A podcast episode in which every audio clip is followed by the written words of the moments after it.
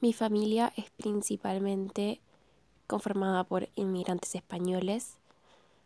Los eh, más cercanos sería mi abuelo, que vino de eh, León, en España vivía, y llegó a Argentina en el año aproximadamente 1936.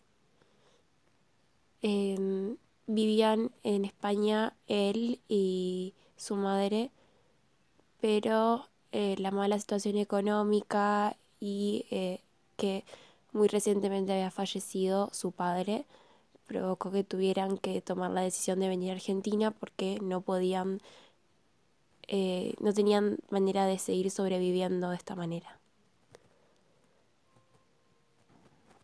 La crisis económica y la aparente iniciación de una guerra civil hizo que ya no fuera un lugar seguro para una viuda y su hijo. Y tomaron la difícil decisión de abandonar su país y venirse acá buscando una oportunidad de una vida mejor. Ambas familias, por, por parte de mi papá y por parte de mi mamá, son originarios de estas tierras de Argentina.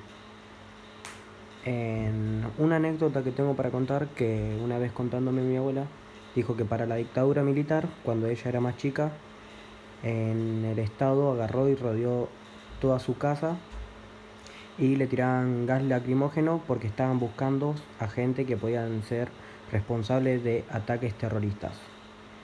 Al entrar ahí no dieron con el objetivo y me dijeron que llevaron a su padre, a mi bisabuelo, y lo tuvieron en lo tuvieron cautivo por más de dos semanas o tres. Esa es la única anécdota que tengo que me contó ella, que sucedió en la dictadura militar. Y ambas familias son em, provienen de estas tierras, son de Argentina. Mi abuela Blanca nació en la ciudad de Orán, provincia de Salta, en 1935 donde en su niñez se trasladó a la provincia de La Rioja por razones de trabajo de su padre, donde nacieron sus hermanos.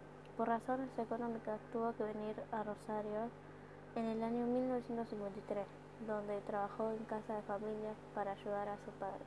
En su juventud trabajaba y estudiaba para terminar sus estudios primarios.